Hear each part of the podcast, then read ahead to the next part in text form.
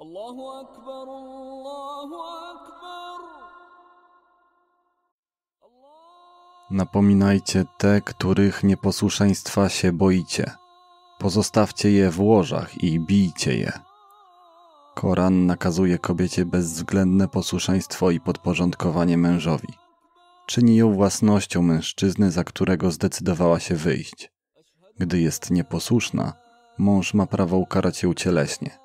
Wyznawcy islamu bardzo chętnie, żeby nie powiedzieć gorliwie, stosują się do tego przykazania. Nawet teraz, w XXI wieku. Okrucieństwo przemocy domowej niejednokrotnie prowadzi do uszczerbków na zdrowiu, poronień, złamań, kalectwa, a nawet śmierci.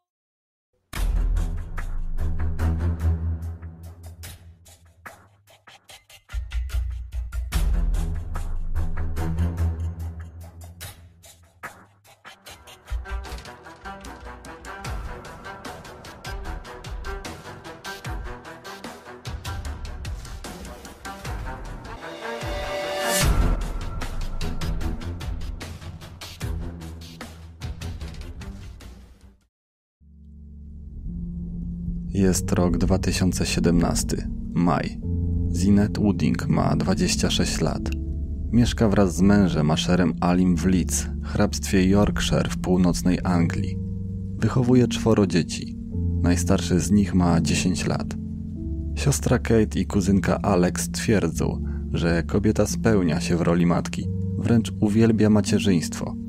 Jest dobrą duszą, taką kobietą, o jakich mówi się do rany przyłóż. Jest bardzo opiekuńcza, nie tylko wobec rodziny, ale także wobec znajomych i całkiem obcych sobie ludzi. Potrafi sprawić, że w jej towarzystwie właściwie każdy czuje się wyjątkowo. Dla przyjaciół jest podporą, zawsze mogą na nią liczyć, niezależnie od sytuacji. Jest wrażliwa, kocha przyrodę, docenia piękno natury. Ma bardzo dobry kontakt ze starszą o 7 lat siostrą Kate. Ich mama, Katrin, od lat choruje. To dlatego starsza siostra przyjmuje raczej rolę rodzica niż kompana do zabawy. Stara się wpoić Zinet odpowiednie wartości i podkreślać, jak ważne jest dostrzeganie dobra w innych. Lata mijają, a dziewczyna dorasta. Jeszcze w dzieciństwie wykazuje tendencję do bycia chłopczycą. Tak jak chłopak jest zadziorna i odważna. Lubi podejmować się męskich wyzwań. Pracuje jako murarz, tynkarz i mechanik. Po jakimś czasie dla odmiany decyduje się zostać fryzjerką. Jako, że w mieście, którym mieszka duża część społeczeństwa wyznaje islam, Zinet jest szczerze zainteresowana tą religią. Przechodzi nawet konwersję i przyjmuje imię Zakiria. Teraz chcę pokrótce przybliżyć sylwetkę partnera Zinet, a właściwie Zakiri. Ashar Ali ma 27 lat. Pracuje na popularnym targu z żywnością. Sprzedaje warzywa, owoce, zagaduje do ludzi. Ogólnie wydaje się być miłym gościem. Zinet w momencie poznania Szara ma dwójkę dzieci z poprzedniego związku. Okazuje się, że mężczyzna ma z nimi bardzo dobry kontakt. Obserwatorzy odbierają go jako wspaniałego ojca, który wręcz nie rozstaje się z pociechami. Traktuje je jak swoje własne. Siostra Sinet, Kate, ma inne zdanie na ten temat. Gdy widzi 27-latka po raz pierwszy, ma złe przeczucia. Ale gryzie się w język i nic nie mówi, myśląc, że siostra jest szczęśliwa, a ona nie ma prawa wtrącać się w jej wybory. Zimą 2015 roku Zinet i Ashar Ali formalizują związek. Zostają małżeństwem, a ceremonia zaślubin odbywa się w okolicznym meczecie. Po jakimś czasie kobieta zachodzi w jedną, a następnie drugą ciążę. Rodzina się powiększa. Jednocześnie bliscy zaczynają się o nią martwić. Coraz rzadziej dzwoni i przyjeżdża. Katie przyzna potem, że w tonie głosu Ashara i po sposobie, w jaki patrzyła na niego jego siostra, mogła odnieść wrażenie, że nią zawładną. Chce ją odizolować od świata, od rodziny i przyjaciół. Choć Zinet nigdy się nie skarży, odnosi wrażenie, że małżeństwo zmierza ku końcowi. Na pozór wszystko wygląda dobrze, ale nikt nie wie, jakie piekło od jakiegoś czasu rozgrywa się w ich domu. Mąż pozwala sobie na coraz więcej, a ona sama jest bita nawet w trakcie ciąży. Ale nie jest tak, że sobie na to pozwala i godzi się z losem. Potrafi się bronić. Raz nawet zrzuca męża ze schodów. W ich domu bardzo często dochodzi do awantur, kłótni i rękoczynów. Wielokrotnie zagląda do nich policyjny patrol. Poza burzliwym życiem rodzinnym Zinet męczy przeczucie, że jest zdradzana. Na początku 2017 roku postanawia złożyć pozew o separację, a następnie rozwód. Jej siostra wspomina, że gdy któregoś razu Zinet przyjechała do niej na weekend, przyznała się, że nie chce wracać do domu, do swojego męża. Nie lubi jego bliskiej 27-letniej koleżanki Jasmin Ahmed. Nie podoba jej się w jaki sposób na siebie patrzą, jak ze sobą rozmawiają. Choć nie ma żadnego dowodu, wyczuwa między nimi chemię. Nie akceptuje także faktu, że jej mąż nieproporcjonalnie dużo czasu spędza w jej domu. Trzeba podkreślić, że mężczyzna po pracy zawsze jechał do Jasmin, a nie do niej. Zinet w tamtym czasie czuje się bardzo niekochana, porzucona i zazdrosna. Z kolei Jaszar ani myśli godzić się z separacją. Uważa, że kobieta roi sobie w głowie niestworzone rzeczy i że żadnego romansu nie ma i nigdy nie miał. Rankiem 10 maja Zinet dzwoni na numer alarmowy. Mówi, że niepokoją ją złośliwe SMSy i telefony od męża. Boi się wrócić do domu. Pracownicy linii uspokajają kobietę i dzwonią do niej jeszcze raz, godzinę później, by upewnić się, że jest bezpieczna i nic jej nie jest. Do ich mieszkania wysłana jest także policja, która dociera tam następnego dnia. Niestety, policjanci nie są w stanie skontaktować się z nią telefonicznie. Nie ma jej również w domu. Wracają na miejsce jeszcze w sobotę 13 maja o godzinie 11.30. Drzwi otwiera mąż kobiety. Ali mówi, że Zinet nie ma w domu i w sumie normalnym w jej zachowaniu jest znikanie na kilka dni od czasu do czasu. Mówi, że jako że żony nie ma w domu, opiekuje się teraz dwójką starszych dzieci, a młodsze zawiózł do swojej matki. Policjanci po krótkiej wymianie zdań z nimi z dziećmi informują mężczyznę, by skontaktował się z policją, jeśli małżonka nie wróci do domu w ciągu 24 godzin. 14 maja 2017 roku w podmiejskim parku krajobrazowym o godzinie 9 rano dwójka biegaczy natrafia na makabryczny widok. Jest to na wpół spalone ciało młodej kobiety. Jest ono w tak fatalnym stanie, że rodzina nie będzie mogła go już nigdy zobaczyć, a tym samym pożegnać. Zgodnie z zaleceniami funkcjonariuszy, Ashar dzwoni, by poinformować, że żona wciąż nie wróciła do domu. Dzwoni również do Kate, siostry swojej żony, by poinformować ją o zaginięciu. Na jego telefonie komórkowym zarejestrowano 22 połączenia do rodziny i przyjaciół małżonki. Kate nie waha się ani chwili. Wsiada w samochód i z rodzinnego Bradford rusza w stronę mieszkania matki Alego, gdzie ten przebywa. Z Bradford do Leeds nie jest specjalnie daleko, dlatego już niebawem dochodzi do spotkania. Kobieta pociesza mężczyznę, przytula go. Jest jej go żal. Dwie minuty później do domu wpada policja. Ashar Ali zostaje zaaresztowany pod zarzutem zabójstwa swojej żony. Wszyscy obecni w domu są w szoku. Jeszcze chwilę wcześniej Ashar był ofiarą, teraz okazuje się być oprawcą? 16 maja do aresztu trafia także Jasmin. Proces rozpoczyna się z końcem listopada 2017 roku.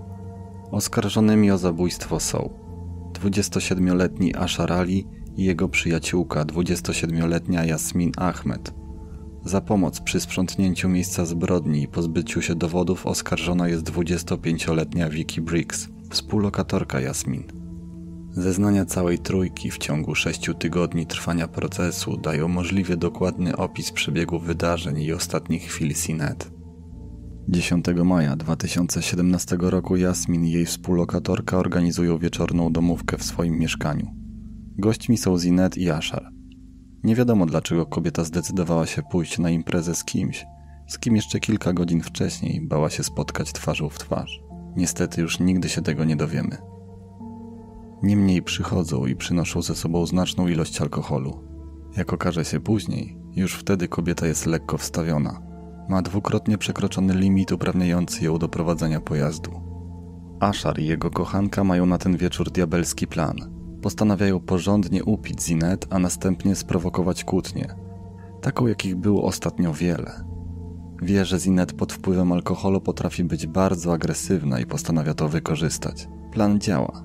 Kobieta po niedługim czasie jest kompletnie pijana i nie do końca ma świadomość, co dzieje się dookoła niej.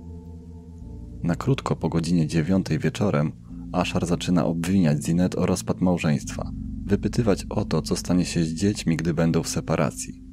Nie może mu ich odebrać. Mówi, że one potrzebują ojca, a ona jest egoistyczna, zabierając im szczęśliwe dzieciństwo. Sprzeczka przekształca się powoli w awanturę o wszystko. Wychodzą na jaw dawne zadry i żale. Wydaje się, że małżonkom zaczyna powoli przeszkadzać widownia. Przenoszą się więc do kuchni, gdzie kontynuują serię wyzwisk i wzajemnych oskarżeń.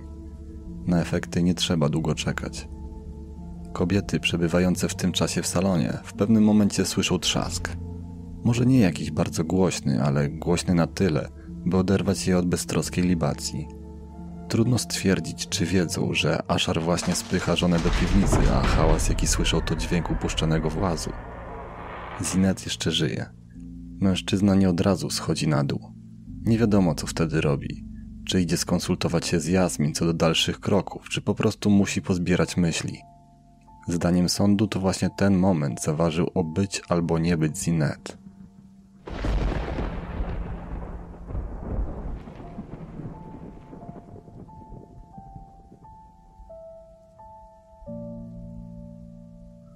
Ashar już w momencie wrzucenia kobiety do piwnicy wie, że chce zabić Zinet, ale nie chce robić tego w kuchni, bo byłoby za dużo sprzątania.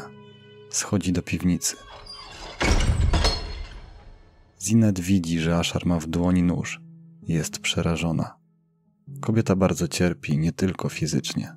Zdaje sobie doskonale sprawę, że właściwie nie ma szans na walkę czy ucieczkę. Jest bezbronna w przerażeniu oczekuje na najgorsze. Oprawca zadaje pierwszy cios, później kolejny i kolejny. W sumie uderza sześć razy. W pewnym momencie mężczyzna chwyta za młotek i uderza Zinet w głowę. Uderza aż dwanaście razy. Robi sobie przerwę po każdym z nich. Zinet klęczy, gdy przyjmuje ciosy. Świadczą o tym niedomyte ślady krwi na ścianie piwnicy i wielka plama na środku podłogi. Kobieta umiera w męczarniach w nocy 11 maja 2007 roku. Po dokonaniu zabójstwa trójka znajomych postanawia posprzątać miejsce zbrodni. Dokładnie czyszczą piwnicę. Palą też wszystkie ubrania, które tego dnia nosił Ashar – Ciało Zinet leży w piwnicy przy Reginald Mount przez dwa kolejne dni. Po wizycie policji 13 maja Ashar postanawia pozbyć się ciała żony. A gdy już się ściemni, ukryć je w odległości o 6,5 km w Adelutz. W tym celu wypożycza półciężarówkę, którą dojeżdża na miejsce i wyciąga zwłoki z samochodu. Towarzyszy mu Jasmin. Zwłoki są ciasno owinięte dywanem i okręcone drutem, by rulon nie stracił kształtu. Kładą go na ziemi, podlewają benzyną i podpalają. Chcą się w ten sposób ostatecznie pozbyć ciała. Kochankowie 14 maja wysyłają na telefon Zinat serię SMS-ów, które w przyszłości mają udowodnić, że kobieta opuściła mieszkanie cała i zdrowa. Chcą też, co oczywiste, odsunąć od siebie wszelkie podejrzenia. O 17.15 Ashar wysyła wiadomość o treści. Hej, kochanie, gdzie jesteś? To przestaje być zabawne. Zadzwoń do mnie proszę. I kolejny SMS. Wszyscy zaczynamy się martwić. Dzieci o ciebie pytają. Proszę, wróć do domu albo chociaż się ze mną skontaktuj. Obdzwania też rodzina i przyjaciół kobiety. Jego telefony są rozpaczliwe, wręcz można było pomyśleć, że ten człowiek naprawdę martwi się o Zinet. Dwie minuty po przyjeździe do mieszkania jego mamy, mężczyzna zostaje zaaresztowany. Nie wie, że rankiem o dziewiątej rano znaleziono już ciało jego żony, ale wie, że wpadł i zbrodnia nie ujdzie mu płazem. Głównym celem jest ustalenie motywu zbrodni. W czasie rozprawy na światło dzienne wychodzą wszystkie brudy małżeńskiego życia. To those who visit Mickey D's for their favorite breakfast item and then go somewhere else for coffee, give this Mickey D's brew a second chance. The glow up was real. Try any size iced coffee brewed with 100% Arabica beans for just 99 cents until 11 a.m. And pair it with a savory sausage McMuffin with egg for $2.79. Prices and participation may vary, cannot be combined with any other offer. Ba-da-ba-ba-ba. Ashar Ali był agresywnym, niestroniącym od stosowania przemocy, bardzo kontrolującym, wywierającym dużą presję mężem. Ich związek był bardzo niestabilny. Zdaniem sądu Ali miał zwyczaj wręcz podpuszczać żonę, by stawiała opór jego zaczepkom, bo czerpał z tego niemałą satysfakcję. Sąsiedzi skarżyli się na głośne awantury i krzyki pochodzące z ich domu. Pierwsze donosy pochodziły już z marca 2016 roku, a więc na długo przed tragedią. Jeden z sąsiadów słyszał kłótnię, w trakcie której kobieta błagała męża, by nie był wobec niej tak bardzo brutalny. Nie zdecydował się jednak tego zgłosić. Swoje sumienie uspokajał tym, że nie warto wtykać nosa w nie swoje sprawy. Zinet, z obawy przed utratą dzieci, również nie zgłosiła na policję agresywnego zachowania męża. Tym samym odcięła się od jakiejkolwiek pomocy.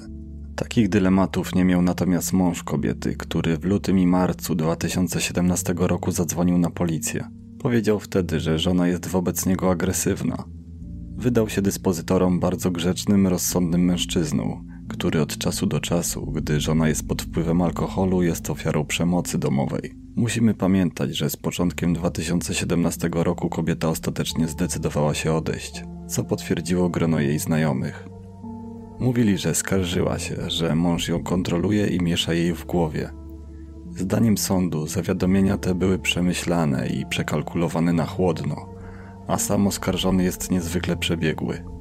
Nagrania miały świadczyć o jego nieskazitelności, by w momencie separacji lub rozwodu dzieci pozostały z nim, a nie z awanturniczą, niestabilną i pijącą matką. W trakcie rozprawy ujawniono również treść złośliwych SMS-ów i telefonów od męża, o jakich na kilka godzin przed śmiercią, dzwoniąc na numer alarmowy, poinformowała Sinet, mówiąc, że boi się przez nie wrócić do domu. Wynika z nich, że mężowi nie podobało się środowisko, w jakim obraca się żona. Przede wszystkim jej zażyłe kontakty rodzinne. Chciałby przestała się widywać z matką, siostrą i koleżankami. Uważał, że mają na nią zły wpływ, że to przez tych złych doradców ich małżeństwo się rozpada. Był zły, że kobieta nie respektuje jego zakazów. Był przecież mężczyzną, a kobieta powinna być uległa.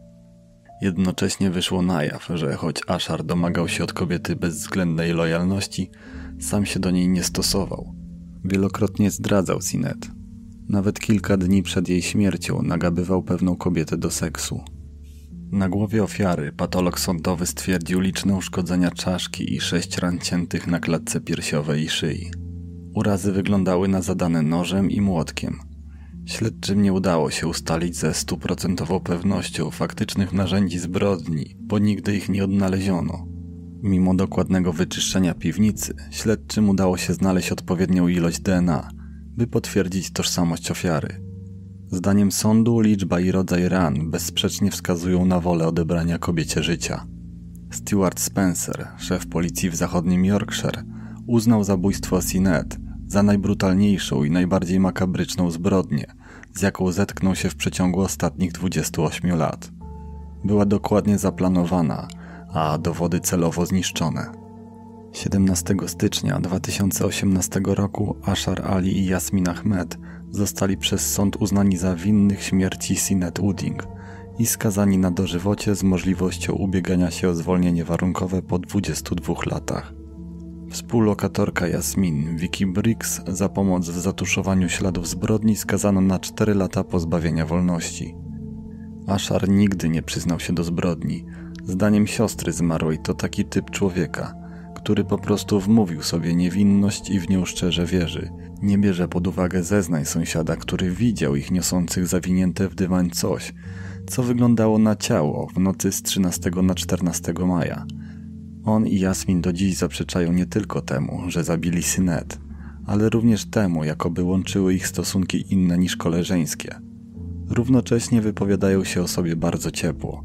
Mężczyzna pytany o Jasmin mówi, że kobieta zrobiłaby dla niego wszystko, a ona mówiąc w imieniu ich obojga, że skoczyliby za sobą w ogień i będą się wspierać niezależnie od tego, co się stanie. Brat i matka Szara zostali uniewinnieni od stawianych im zarzutów. Nie byli zaangażowani w pomoc w wypożyczaniu samochodu i pozbyciu się ciała. W momencie, gdy na sali rozpraw oskarżeni słyszą wyroki skazujące, pod budynkiem zbiera się grono przyjaciół Sinet. Akcja ta ma na celu wyrażenie szacunku, pamięci i miłości dla zmarłej, a także wsparcie dla cierpiącej rodziny. Każdy z zebranych ma na sobie koszulkę z jej wizerunkiem. Katie przygotowuje książkę, w której gromadzi zdjęcia i pamiątki związane z Sinet. Chce je przekazać dzieciom siostry, by mogły sięgać po nią i przypominać sobie piękne chwile razem. Przelatujące motyle Katie interpretuje jako obecność utraconej siostry. Gdy dzieje się coś w jej życiu, śpieszy na cmentarz, by podzielić się swoimi przemyśleniami i otrzymać wsparcie, jakie sama niegdyś dostawała od Sinet. Moja najmłodsza córeczka przyciągała uwagę zawadiackim uśmiechem z dołeczkami, dużymi brązowymi oczami. Miała takie maleńkie nóżki, była taka drobniutka. Zajęło jej chwilę, by zacząć mówić, ale gdy już zaczęła, nie potrafiła skończyć. Mam złamane serce. Nigdy już nie będę taka sama. W pamięci zostaną mi tylko te drobne nóżki, dołeczki i ogromne brązowe oczy.